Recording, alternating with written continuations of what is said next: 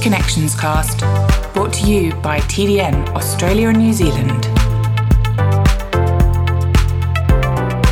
Hello, I'm Angus Rowland, and welcome to TDN AusNZ's Connections Cast, long form conversations with leading thoroughbred industry figures, presented by Newgate, raising top class racehorses. My guest today is one half of an emerging force in the discipline of bloodstock agency, a member of a family that has become breeding royalty in Australia despite being born in England.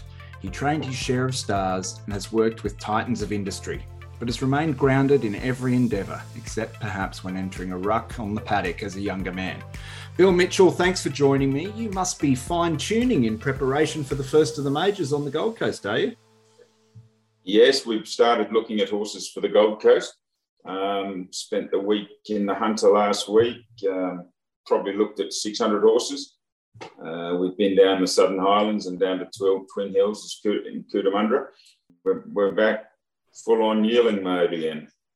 What are you seeing on inspections this year? We're in the grip of a La Nina, which is obviously you know impacting the hunter and, and that sort of thing, and border closures have impacted staff. Has that changed the way horses are being shown and how they how far along they are in their preps?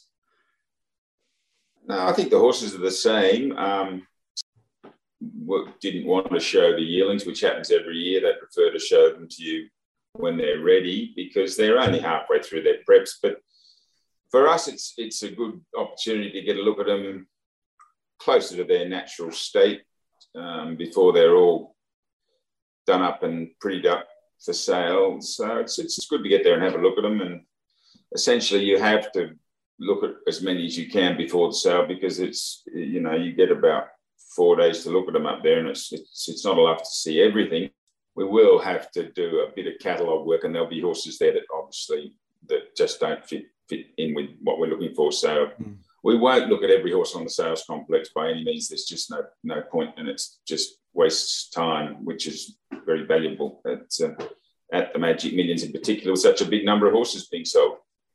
Do you, do you find the other benefit of seeing them in that slightly more raw state is you can see a little bit of progression as, as well by the time they do hit the sales ground?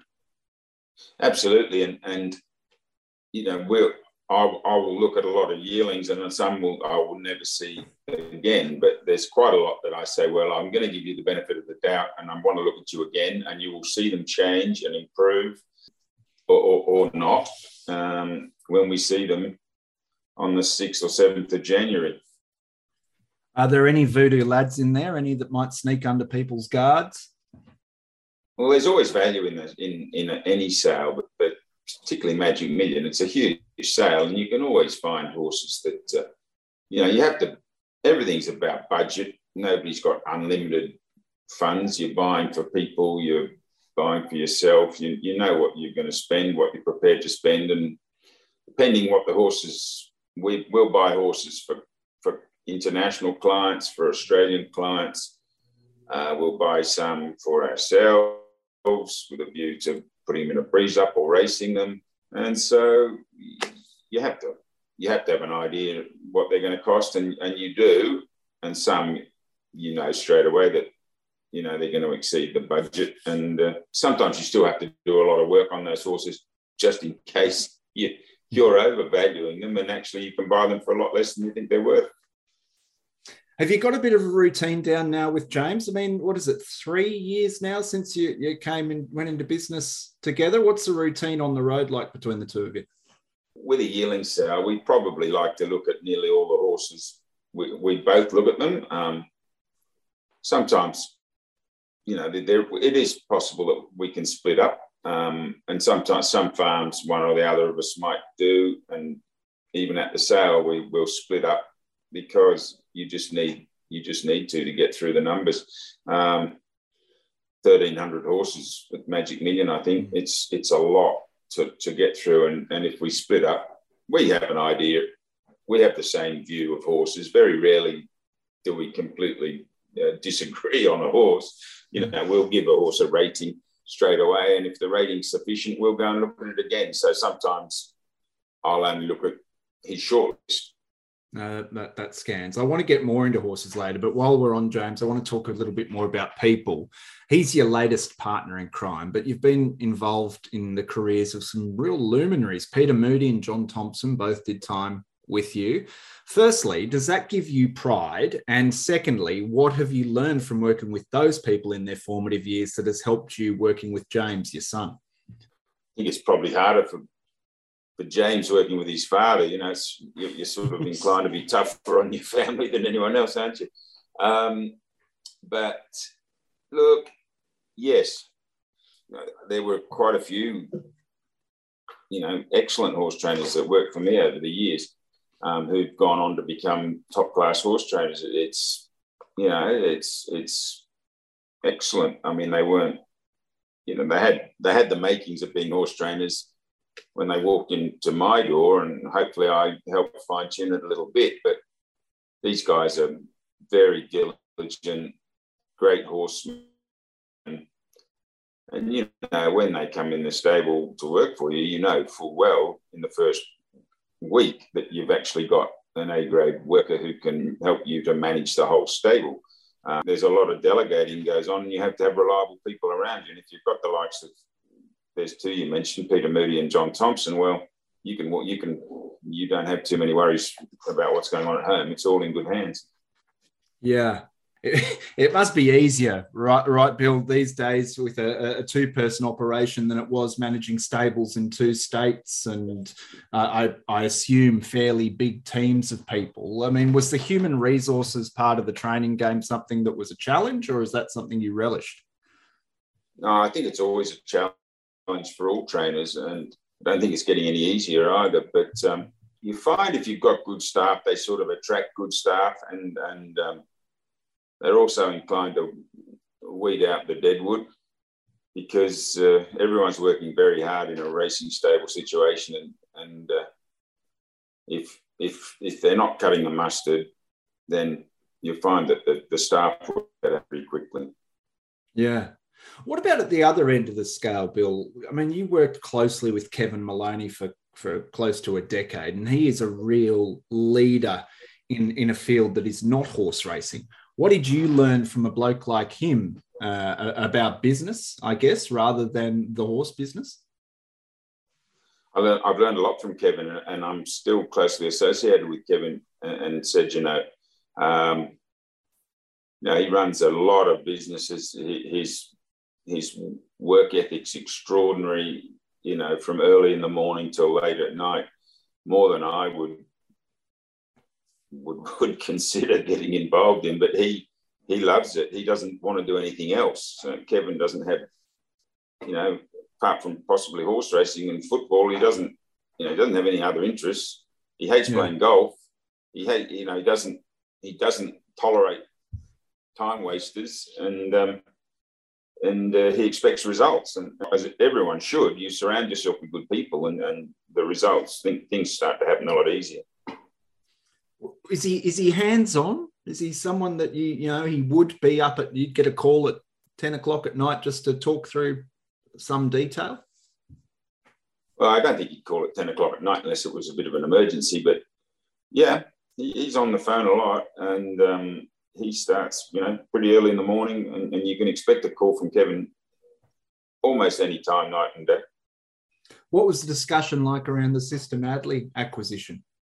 I actually called in and had a night at Edinburgh Park, driving up to up to that sale that she was sold in, and and I'd I'd watched her from when she was a yearling, and at the end of the day, she actually was not that expensive as time's gone by. Mm. You know, horses like her would make a lot more now. So Kevin was lucky enough.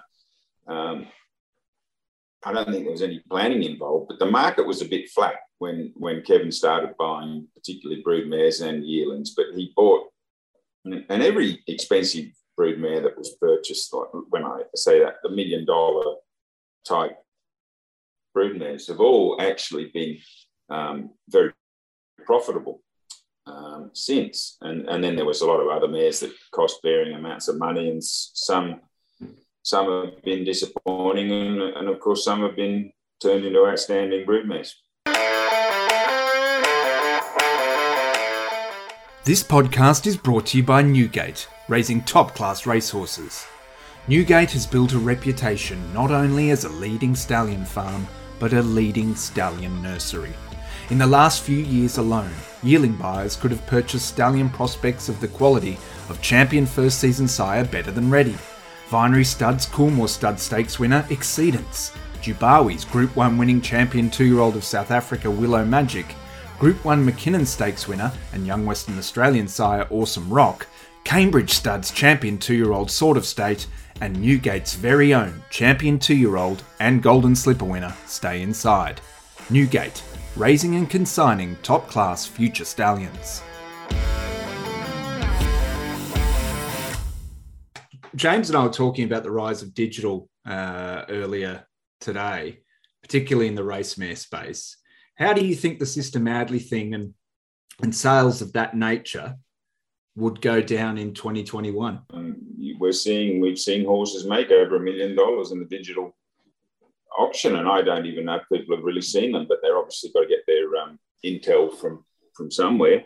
I think it's still going to be preferable that you see a horse either at the sale, well, they're all in the one spot, and and you can get a lot of you can do a lot of work on a catalogue in a quick amount of time. But you, every buyer would prefer to see the horse.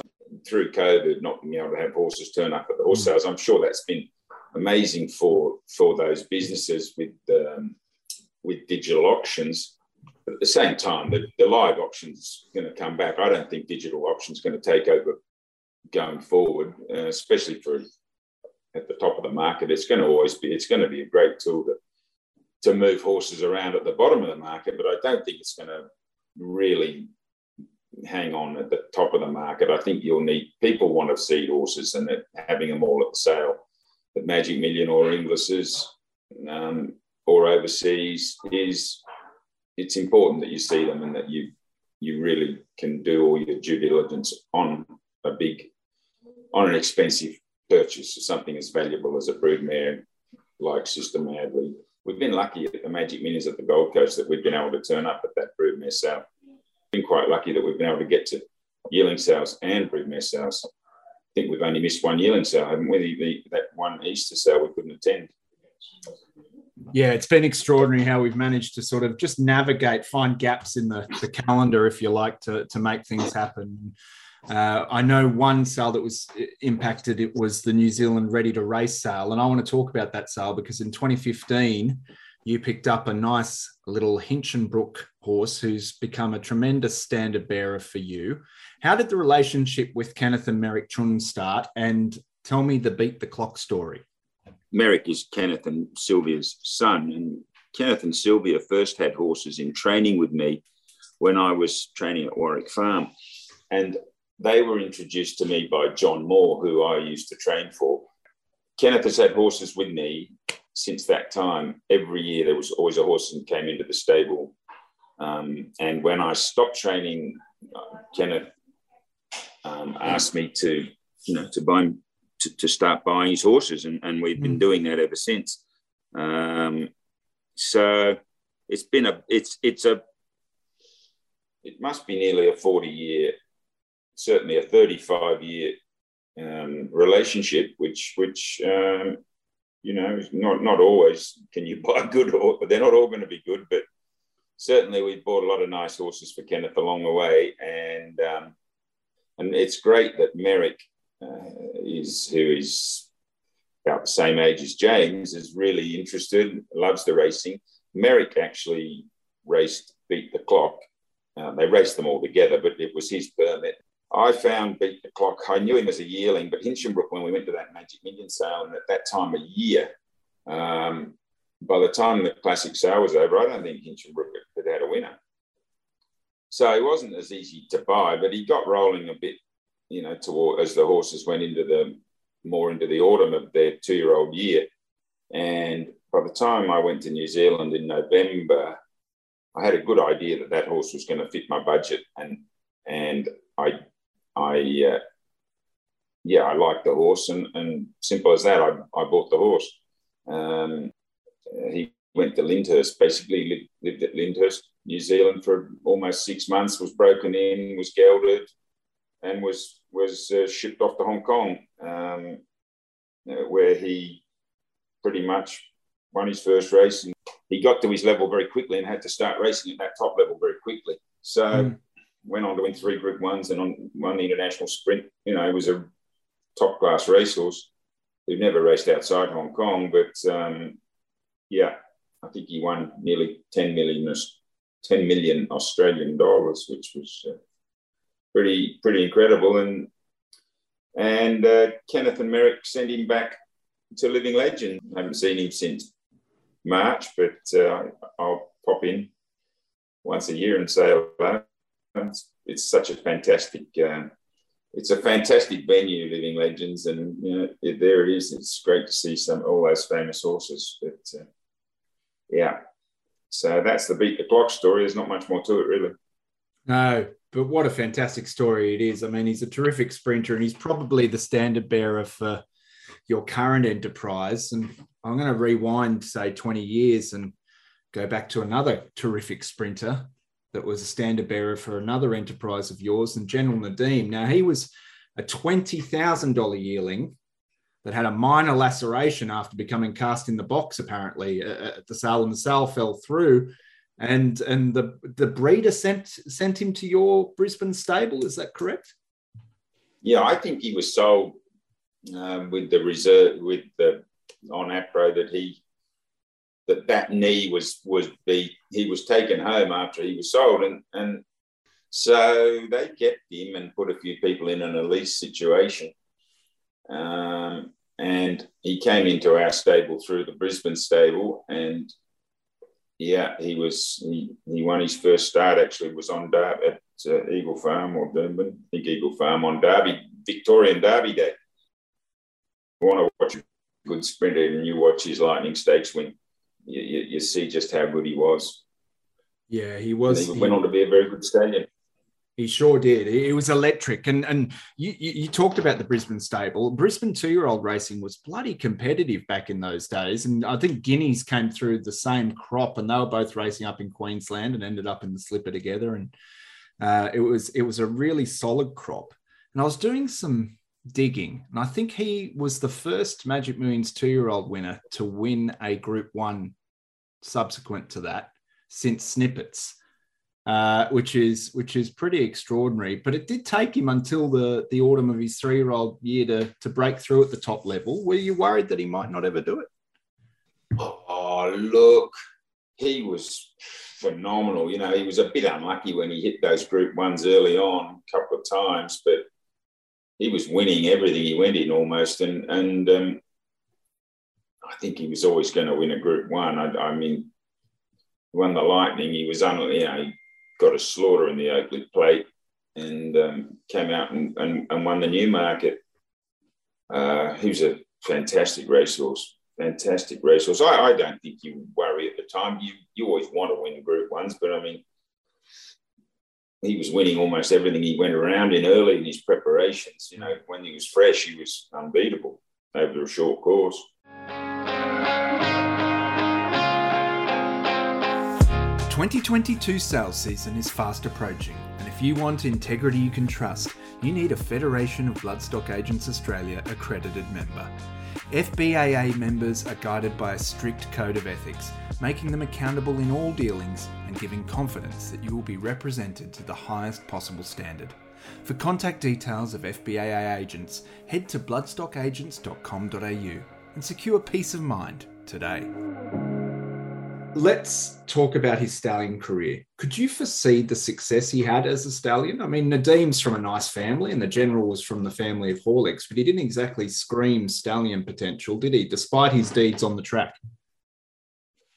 Well, no, his pedigree certainly didn't probably. I, he got shuffled around a bit at stud, didn't he? I, mm. I know he he started in Victoria and then he went to Queensland, back to the owner's farm, and then he went back to Widden. Well, by that stage, he was a pretty, you know, he, he got off to a good start as a stallion. He got, you know, he always had the fact, and, and I'm a great believer in in buying speed. And if you, if I'm buying a first season sire, if I'm buying a progeny of a first season sire at a, at a sale or, or anywhere else.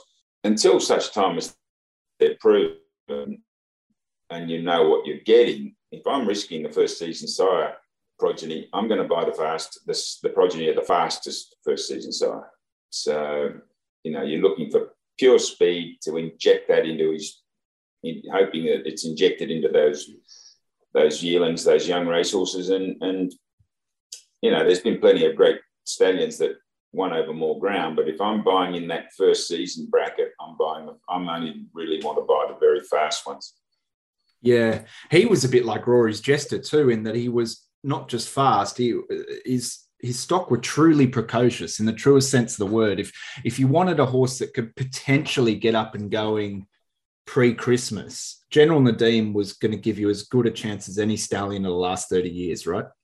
Yeah, probably, probably very similar to Rory's Jester, who was another stallion I always loved. I mean that that speed is uh, once you've got General Nediym in there, it's it's it's in there and it's uh, it's going to provide speed um, going forward in the for, for, generations.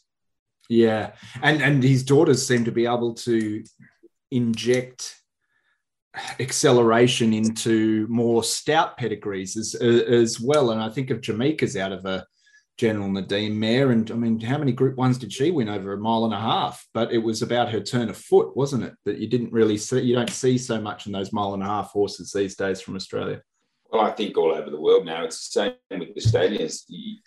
People aren't wanting to breed the mile and a half horses. Even in Europe now, they're not really. They're, for a horse to get away off to a good start at start, they need to in the sprint a miler at least. So. Yeah. Um, it's it's you got to you got to have speed in there. If you don't have speed, you've got nothing. You've, you've got jumpers.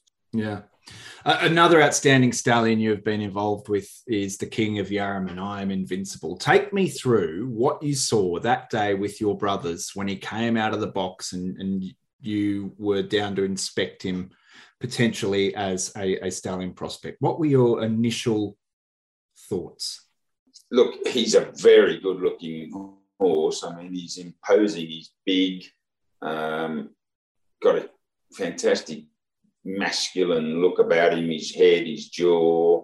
He's 17 hands. Um, he had, his feet were not uh, not perfect. He had kind of flat feet on him and lacked a bit of heel, which which happens to a lot of horses in racing. Um, but he was a very imposing horse as a racehorse. I guess he was probably six years old at that point too. Um, it was uh, just a matter of Ray Gould wanted him to stand in the hunter, and and um, and uh, the, the deal was negotiated, um, and it's been really quite extraordinary, hasn't it? Uh, he, he, stamps his stock like no other. We've just been in the hunter, and when an I Am Invincible comes out, you've got this bay with a white, one or two white socks and a white star, or very not a lot of white on them. Um, and they just come out and you go, whoa. And it's consistent. He consistently throws you these good looking, um, athletic, you know, lovely sales horses, as, which have gone on to be fantastic racehorses right from his first crop, where the mares, the standard of mare, the level of mare that he served was was not great in his first and then particularly second, third, and he was not dealing with with a premium crops of Australian mares, he was he was you know serving the the, the bottom half of the broodmare band, and and um, he still threw out Group One horses from from what can only be described as average mares. So he's been a phenomenal phenomenal success. And it was obvious right from the very off, was it? I mean, your your old man, man's called Major Mitchell. In my family, I'm called Captain Hindsight, and I feel like I'm invincible. In hindsight, I could say, "Oh yeah, I always thought he was was was amazing." Uh, he's certainly an imposing horse, etc., etc. But maybe that's through the lens of tens of millions of dollars of progeny earnings. You you were you guys were high on the stock right from the off. Oh, look! When you saw the foals, you, you know they were firstly, he was bay dominant, which everyone likes. Mm. means that you can put any old colour medal and you're going to get a bay or a brown. It's it's not the be all and end all. A lot of good stallions haven't been as well, but um, certainly it shows you a, a, a genetic um, strength. He, he he he puts his stamp on the on the genes of his progeny, and and um, it's very very dominant. And uh, he, his first foals, you know, when we saw the foals, we you know it was really exciting, and I think he still had to do it the hard way at every level of his career, and he's managed to do that. And now the mares he serves are quite extraordinary, and uh, he's still throwing outstanding resources out of the good mares. But uh, he did it the hard way. He, he didn't get uh, he didn't get four books of fabulous mares his first four years at stud. That's for sure. Yeah. One horse that uh, you trained that did it the hard way uh, as well. Um, very different type of horse to Vinny was a little 15 one hand dark brown son of double century, stylish century. You inherited this horse from JB Cummings just after he had won a Group One race. Not many improve him after Bart. How were you feeling when the horse walked into the stable?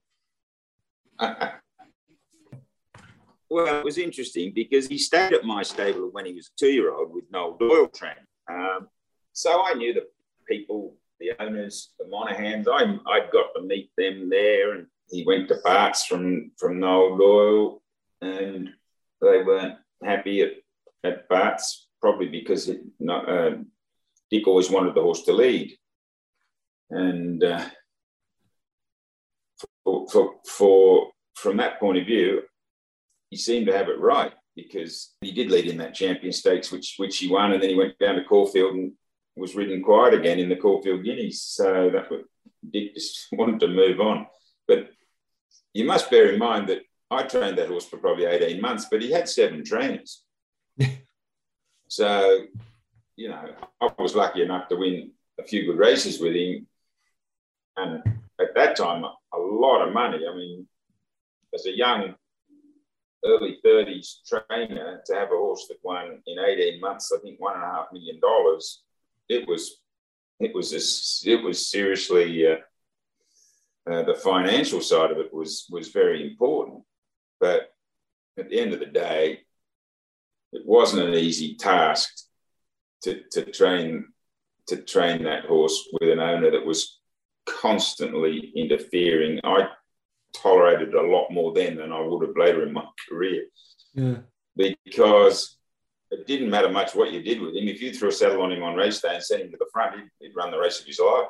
And um, he he was a most wonderful, gorgeous looking horse, and he was a just his nature was extraordinary. He ended up going to start. I don't think he ever really got a chance. There was always there was always other issues in the background going on that uh, I don't know. I don't imagine he would have been a good stallion. He probably wasn't, but he didn't get much of a chance. That's for sure he must have had a hell of a constitution, Bill, because not only did he run a hole in the wind every time you know he, he got the opportunity, but I think he had about 19 starts as a three year old, didn't he? And I know not all of them were for you, but did yeah, you feel yeah. pressure to, to run him? I went to every carnival, that's for sure.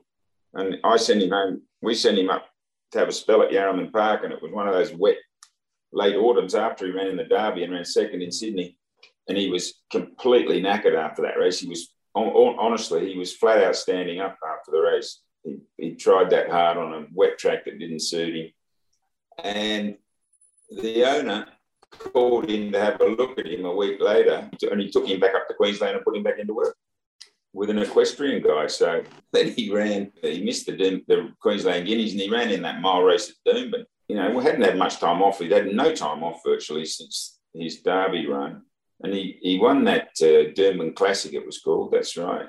He won that and he beat Rough Habit. he had an interesting career, that horse. He sure did. He sure did. And for context, for those people that you know are, are, are a little younger, this horse was among the favourites for the Slipper and among the favourites for the Melbourne Cup in the same calendar year. That will never happen again, will it, Bill? couldn't imagine. No, couldn't imagine that it would.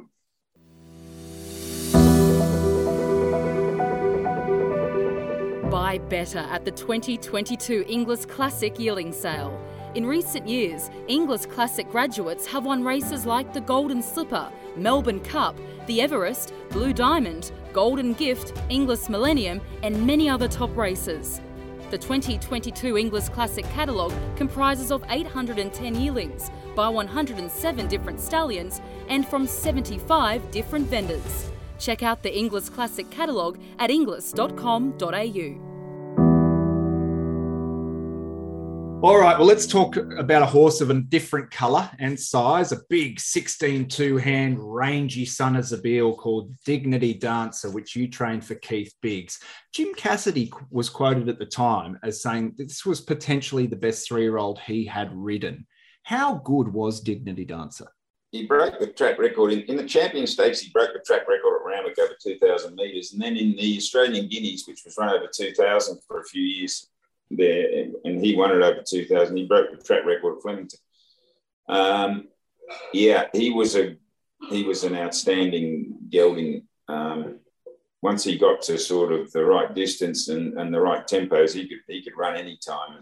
Jimmy rode him most of the time, that's for sure. Um, and uh, yeah, he was unlucky. And the reason we took him down to Melbourne for that Triple Crown series because in I'd always believed that you're going to get if you want dry tracks, you race in Sydney in the spring and Melbourne in the autumn. And if you want wet tracks, you race in Melbourne in the spring and Sydney in the autumn.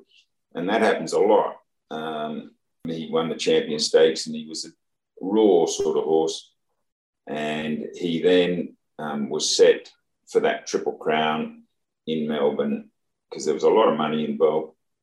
And he won that he won four races down there, and then he came back and and in the Rosehill Guineas, I think he got a wettish track, and then in the Derby he got a wet track, and he wasn't as effective on a wet track. So it should also be mentioned that those those races in Sydney in in the autumn of his three year old year, he was up against Arena and Sky Heights. I mean, apart from maybe the octagonal year, that was the strongest bunch of three year olds that decade, I would say. Well, what a good horse Sky Heights was, and, and Arena definitely. Um, and interestingly enough, when that horse was put in the breeze up sale, and that's when he first walked into my stable, was that we, we prepped him for the breeze up.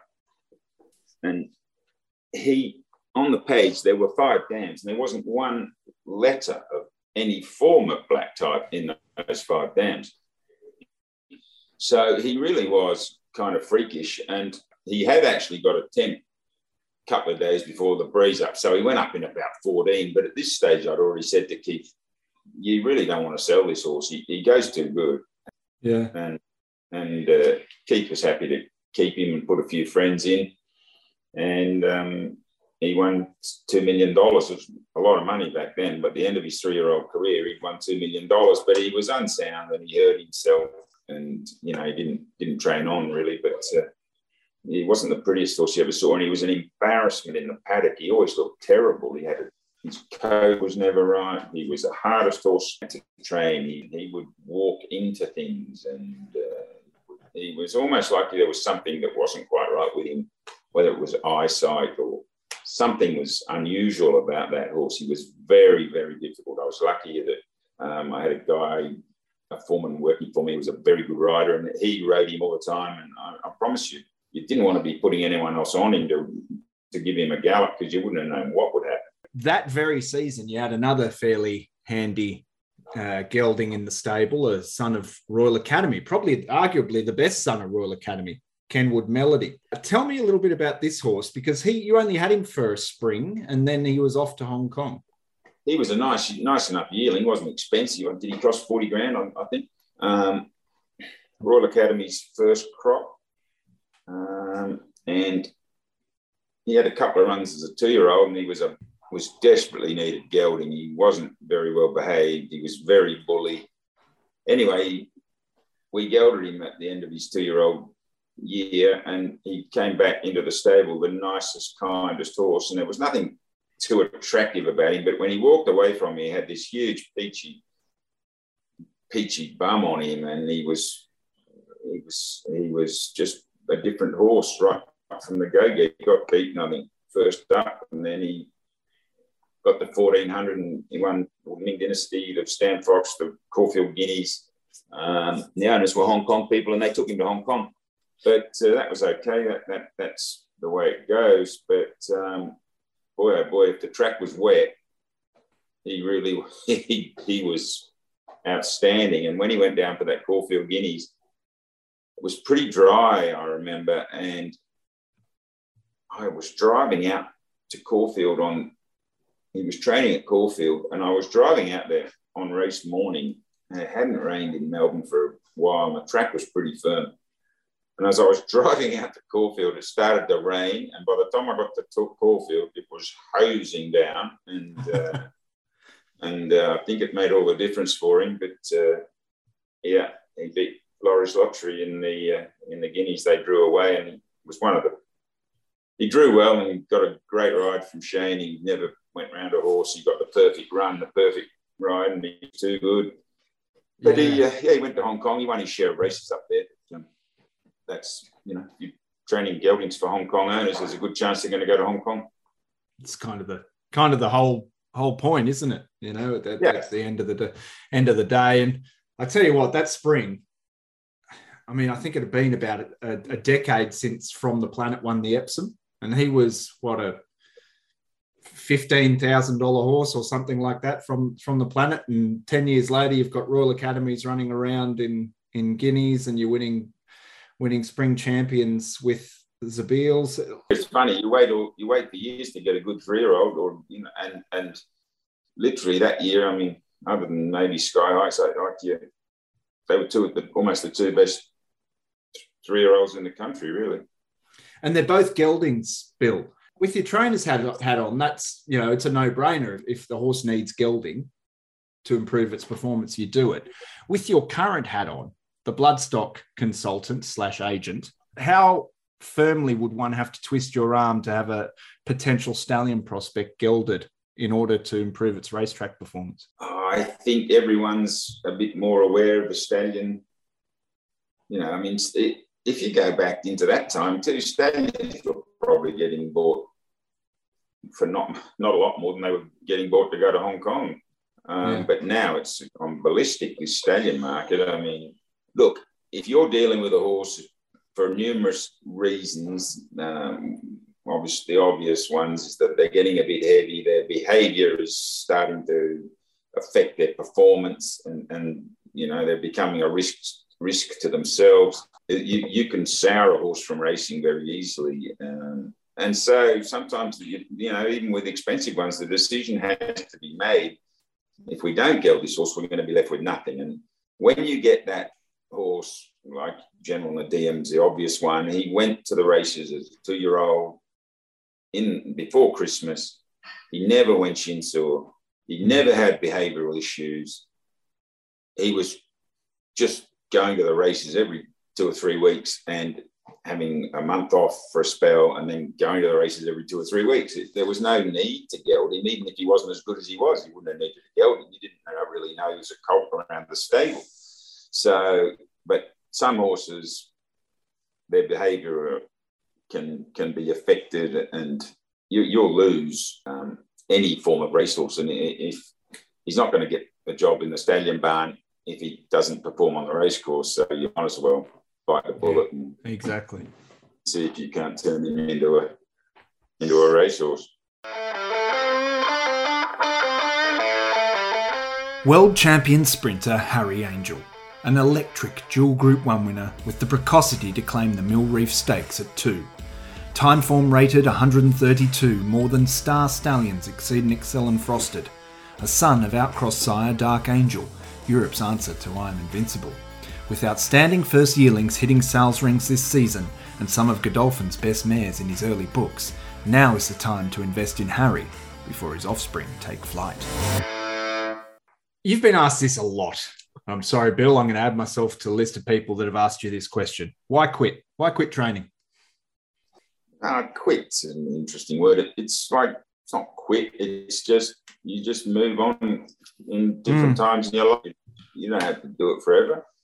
You know, I never planned to do it past 50 years old because it's it's almost debilitating work. And yeah, I mean, people think it's all fun and games, and you know they see you on when you win a race, but there's a you know it's a grueling lifestyle. Let me tell you, I, I'd had it in my mind for a while that I was probably ready to stop training, and uh, I did. I guess the opposite question is valid and appropriate. Why did you choose to train? I think people assume that it's a given when you grow up on a, a horse farm, you're just going to fall into that sort of world. But I, I gather that that wasn't necessarily 100% true for you. you. You came to sort of the training ambition in your late teens, is that right? Oh, uh, yeah. No, I was 21 and I went over to work in England. I went, I just went traveling to England and I got offered a job in a racing stable and I just enjoyed working with the racehorses. But I was there for a year and a year and a bit, maybe year and a half, perhaps. And um, yeah, I came back and I just stayed in stayed in the in the horse in the horse training side of it. I went and worked for Neville Begg and I went to America for a couple of years. And I was in time in my life where I was, you know, you, you want to see the world and you travel. And if I was sort of it was just the way that I did it, I guess. Um, some people in in horse the horse world work on stud farms. I worked in racing stables. I just want to do some quick fire word association because I'm mindful of time and there's a few other horses I want to touch on, but we'll just do it really, really quickly. So I'll read out a name and you give me a sentence on, on your thoughts on, on that particular horse, if that's all right. Uh, Liverstone Lane. He was my favourite horse. He was yeah. a wonderful racehorse. Tried hard, which he put in. He just gave you everything, everything he had. Electric. A little underrated. She won two Group Ones, million dollar race. Yeah, she was pretty good.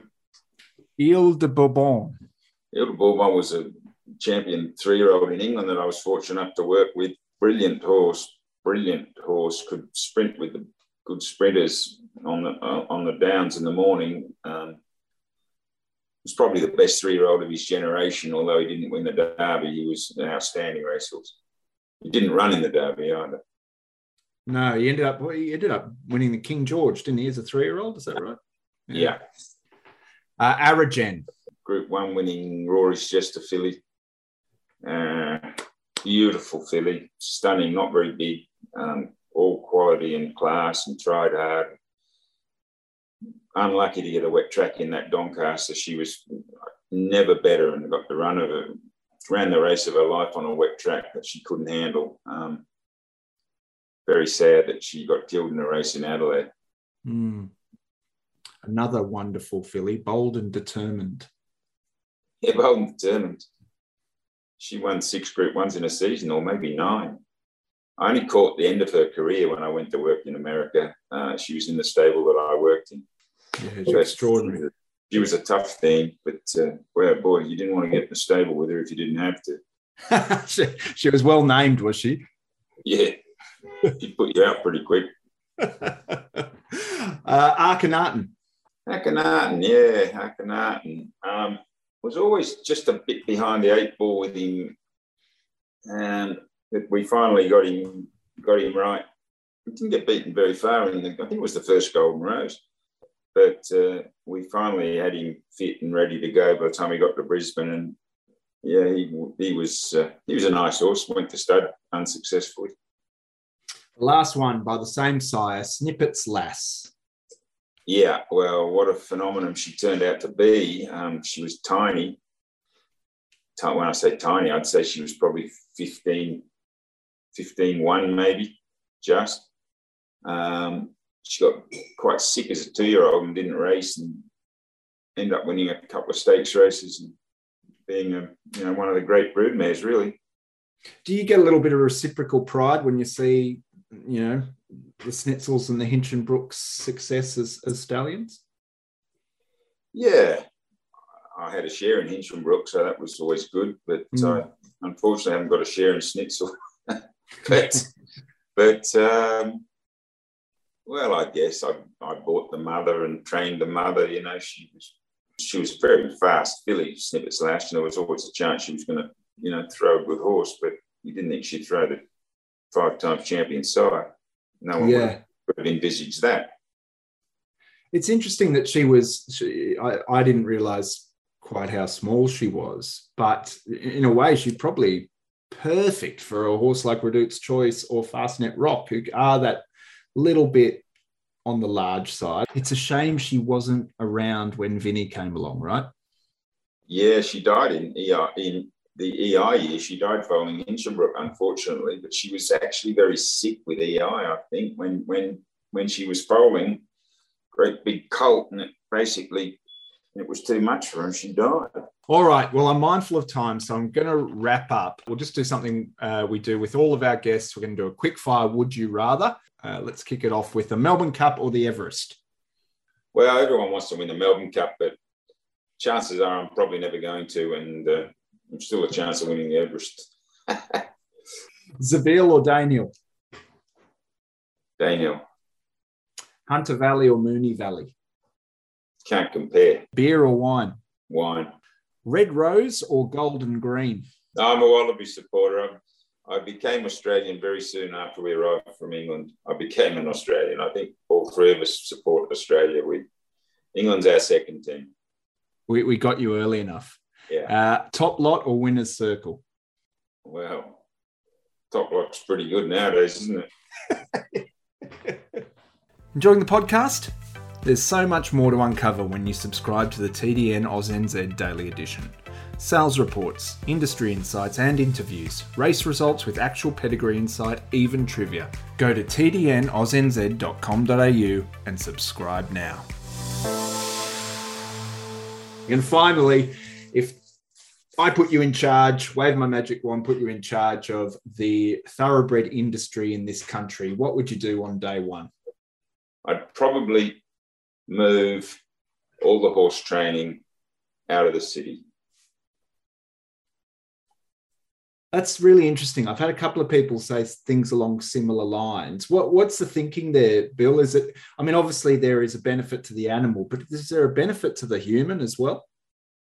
To be honest, how much longer can we just keep these 500 kilo animals locked up in, in the city? I mean, walking across major roads, you've got to bring all the feed. Everything's got to be brought into the city, stored, multiple, multiple handling. And, and uh, what's the upside? They're talking about, you know, when they build these training facilities out of the city now, they go and build a little turning racetrack. Most of the time, it's like, can't someone with some foresight and understanding of horses get involved in this? Because clearly, whoever does most of the time are clueless. Somebody, somewhere along the line, and I think it's up to Racing New South Wales, Racing Victoria, and Queensland. I mean, they spend a fortune building stables in the middle of race courses and round race courses in the middle of the city. It's what they spend to build that. I mean, they could build fabulous facilities. Hmm. I mean, there's not many places. America and here, we're the only ones really training around race courses. I, I guess some of the Asian countries. Yeah, yeah. Well, um, and the the Asian countries tend to have they're, they're limited by the size of the metropolis they're in. The horse numbers are limited, and and, and that sort of thing, which is something we don't seem to have either. Uh, it's it's interesting insight, and look, I think you could spend hours unpacking the way we do things because it's just the way it's done. Yeah, Uh, I, I, did, I didn't know that horses ran faster before the sun was up or trained better before the sun was up. That was that was news to me. Um, uh, and I feel like we're one of the few countries that that stick rigidly to that uh, in our major. Well, it's the, the other thing, and they wonder why they, you know, they can't get staff and they, and you can't get riders, and you can't. Young people don't want to work at three, three thirty, four o'clock in the morning. Let alone some stables that start at half past two. Yeah, yeah, yeah, It's madness. You're not having. It's it's not normal. yeah. Oh well, I must say, Bill, I've really enjoyed this chat. Very, very interesting, and I it, it doesn't seem like you have any intention of sort of slowing down, despite bringing on uh, uh, the the son uh, as a as a partner. If anything, it seems like it's given you a a, a, new lease to a degree. Would that be fair? Oh, it definitely has, and it's um, you know it's it's a win for me to have a partner. We certainly there's a lot of areas where James is way in front of me, all the technology bits and pieces. I mean, it's not complicated, I know, but young people are right all over it. Um, and you know, we can cover more ground and and uh, have more clients, and and really our infrastructure doesn't need to be very big. We we can work out of the boot of the car with a, with an iPad and a phone, really. So, you know, we we're uh, we're not only bloodstock agents, we're horse traders, we're breeders, we're you know we we've got a lot of stuff going on, mm. enough to keep keep us pretty busy. Well, long may that last. Uh, good luck with what remains of your inspections and, and at the sales heading into 2022. Bill Mitchell, thank you. Thank you, guys. And if you want to hear more from the Mitchell family, why don't you check out our episode with Arthur Mitchell? Or you can hear the insights of other top bloodstock agents in our one on ones with Justin Bayan and Suman Hedge. We hope you enjoyed this episode of TDN AusNZ's Connections Cast, brought to you by Newgate, raising top class racehorses. Don't forget to give us a five star rating and recommend us to friends, please. And of course, subscribe to TDN AusNZ's Daily Edition for the best thoroughbred news and information in the Southern Hemisphere. I've been Angus Rowland. Thanks for listening.